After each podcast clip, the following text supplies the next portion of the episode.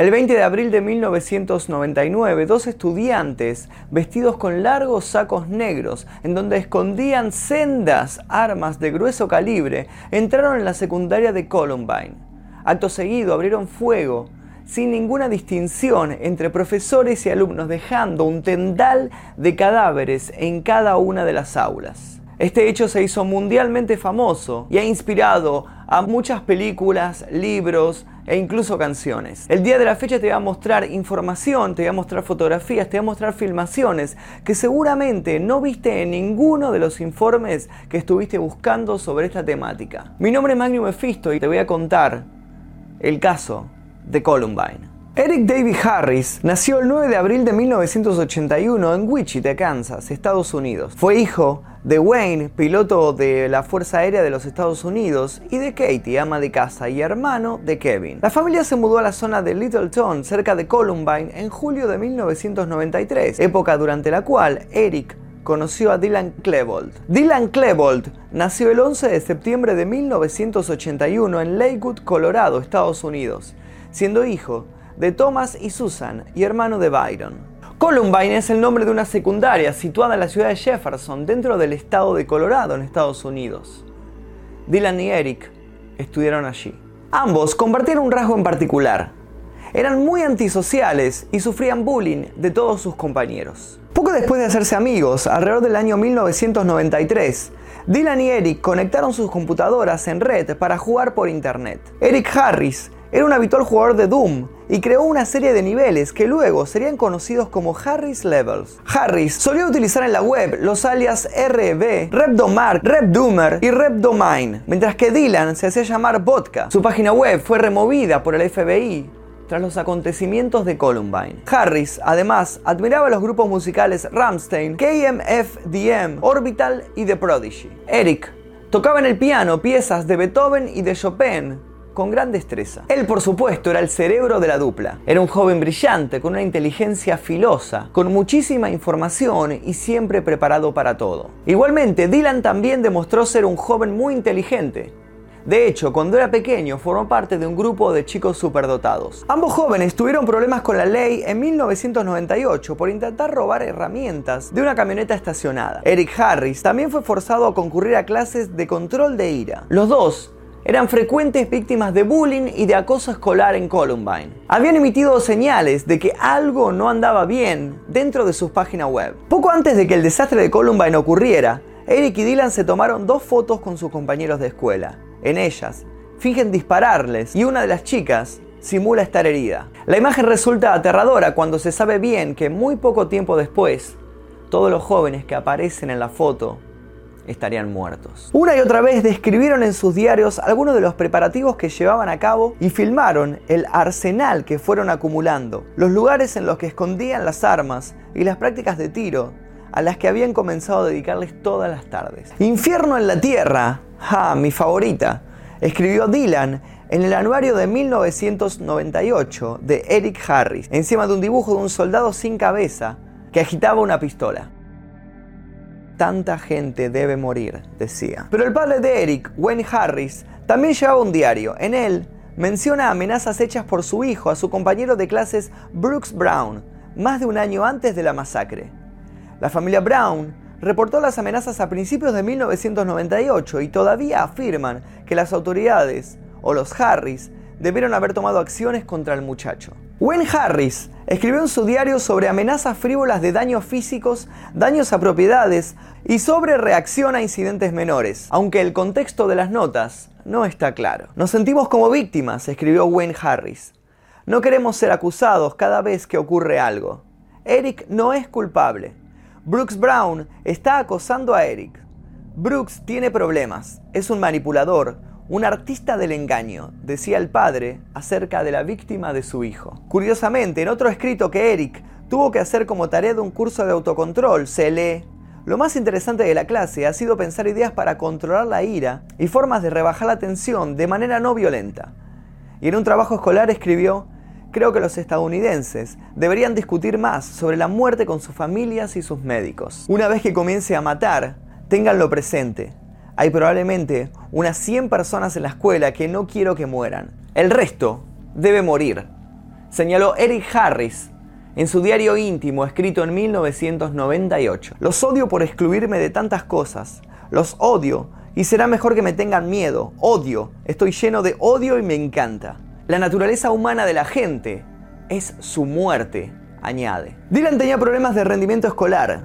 Cuando se le pidió que escribiera una composición sobre el Rey Lear, la obra de William Shakespeare, dijo que no había cumplido con esa asignación porque es muy complicada y demasiado larga. Eric, por su parte, parecía tener una actitud más intelectual, con referencias a filósofos alemanes. Al escribir sobre su odio a las autoridades escolares, se comparaba con Caliban, el rebelde de la obra La Tempestad de Shakespeare. Dos meses antes de la matanza, Dylan escribió un cuento para su clase de inglés en el que describe a un hombre que mata a nueve estudiantes con pistolas automáticas. Vi que de él emanaba el poder, la complacencia, comprendía sus acciones. De esa manera cerraba Dylan el texto que había redactado, basado en sus propios deseos. Estudiaron de manera exhaustiva las disposiciones federales y estatales para determinar cómo adquirirían las armas.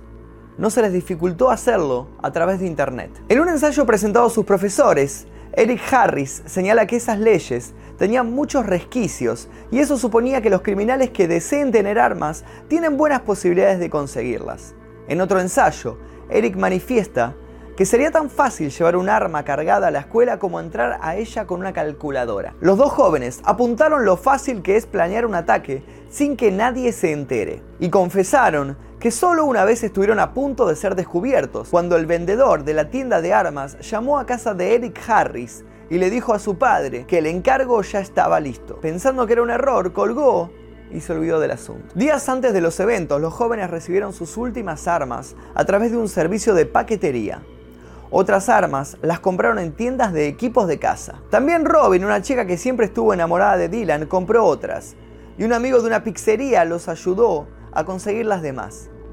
Las balas las adquirieron en Kmart, una cadena de supermercados. A los dos les gustaba ver documentales de la Alemania nazi y admiraban a Hitler. Por eso, eligieron la fecha del cumpleaños del Führer para llevar a cabo su matanza. Antes de continuar con esta historia te pido por favor que si te está gustando dejes like en este video y te suscribas a este canal si es que todavía no lo hiciste. Compartiendo este video en tu muro me ayudarías muchísimo a que creciera este canal. 1110 es la hora subrayada en el diario de Dylan correspondiente al 20 de abril. En otro párrafo, Eric, el más expresivo, habla de que él y Dylan planeaban acumular explosivos para volar medio país. Será como los disturbios de Los Ángeles, como el atentado de Oklahoma, como la Segunda Guerra Mundial y Vietnam, como Duke y Doom, todo mezclado. Quiero dejar mi huella en el mundo. Una anotación en la agenda de Dylan al parecer bosqueja paso a paso lo que ocurriría el 20 de abril de 1999. Reunión a las 6 horas. A las 10.30 prepararse. A las 11.12 alistarse. Y a las 11.16 jajaja. Bombas, usar bombas. Fuego de cobertura. Retirada, apuntar a la cabeza. Suicidio. Diviértete, escribe Dylan en otro cuaderno de notas. Las páginas están llenas de palabras soeces, consignas raciales y dibujos sobre violencia y muerte. Mucho del material de Dylan está escrito a mano, con dibujos detallados de pistolas, bocetos de lo que parece ser la cafetería de Columbine y su deseo de conseguir más de 500 muertos. Espero poder matar a más de 250 de ustedes. Será el momento más excitante de mi vida después de que coloquemos las bombas y entremos disparando en la escuela. Los segundos parecerán horas, decía Dylan en uno de los videos previos al evento, grabado tan solo media hora antes. Los directores se pelearán por los derechos de nuestra historia. Nos preguntamos quién nos llevará al cine, si será Steven Spielberg o será Quentin Tarantino, decían los muchachos en otro de sus videos. La mañana del 20 de abril de 1999, los aviones de la OTAN bombardearon Kosovo indiscriminadamente. El presidente estadounidense Bill Clinton anunció la noticia de la matanza en Europa con aire triunfalista. Mientras eso ocurría, Eric y Dylan se vistieron con uniformes militares, cargaron sus mochilas con cientos de balas y se dirigieron en automóvil hasta el bowling. Jugaron bowling un buen rato.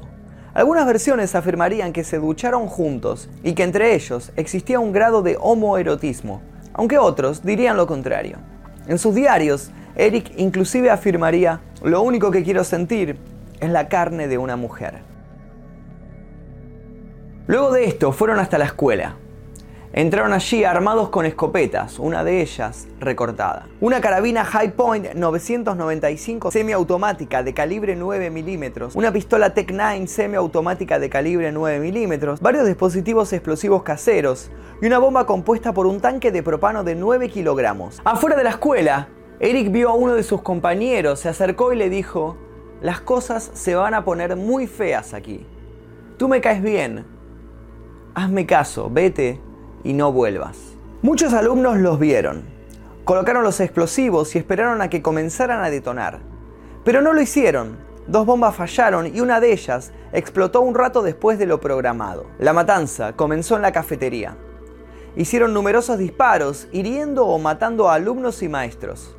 El pánico se generalizó. Dylan, vestido de negro, ejecutó al director en un pasillo de la escuela, vengándose porque el hombre lo castigaba y reprendía. Nunca he visto un día más justo, exclamó mientras le disparaba por la espalda. La policía fue alertada y el campus comenzó a llenarse de patrullas y ambulancias. Mientras tanto, Eric y Dylan se separaron para cazar cada uno por su lado. Luego de esto volvieron a juntarse y se dirigieron a la biblioteca donde comenzaron a lanzar ráfagas de balas. Muchos alumnos salieron de allí en estampida, varios murieron. Tras un buen rato de disparar sobre compañeros y catedráticos, ambos se despidieron. Coincidieron en afirmar que lo habían disfrutado. Después de darse la mano y un abrazo, cada uno apuntó un arma hacia su propia cabeza y dispararon a la vez. Ambos murieron en el momento y sus cadáveres quedaron tendidos en el piso de la biblioteca. Había 13 muertos y docenas de heridos. Una de las bombas explotó 11 horas después de que los adolescentes se suicidaran. Las otras fueron desactivadas. En televisión, el presidente Bill Clinton volvió a aparecer para condolerse por lo ocurrido en Columbine, apenas unas horas después de celebrar mediáticamente la matanza en Kosovo realizada por la OTAN.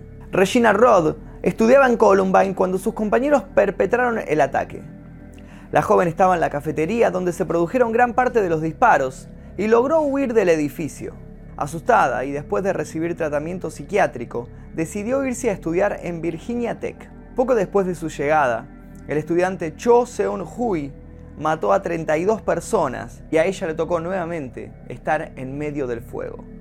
Después de la matanza, las autoridades del Estado declararon que no tenían razones para creer que Eric y Dylan fueran violentos. Una línea de investigación que se comentó en los noticieros de la época fue el plan descrito por Eric Harris en sus diarios para secuestrar un avión de pasajeros y estrellarlo sobre la ciudad de Nueva York. Este hecho luego se materializaría en septiembre del año 2001 durante los atentados a las Torres Gemelas y en su momento fue catalogado como el delirio de un adolescente. Poco antes del incidente y después de las advertencias de los vecinos, la oficina del alguacil de Columbine consideró pedir una orden judicial para registrar los hogares de ambos en busca de armas. Los chicos de Columbine popularizaron el concepto de school shooting, referido a los asesinos que perpetran ataques en su comunidad escolar.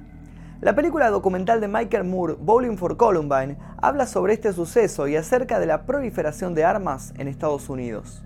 Además, la cinta Elefante del director Gus Van Sant está basada en este hecho y obtuvo la Palma de Oro y el premio al mejor director en el Festival Internacional de Cine de Cannes. Otras cintas que narran el caso son Día Cero y La Clase. La película Dawn Anna también toca el tema.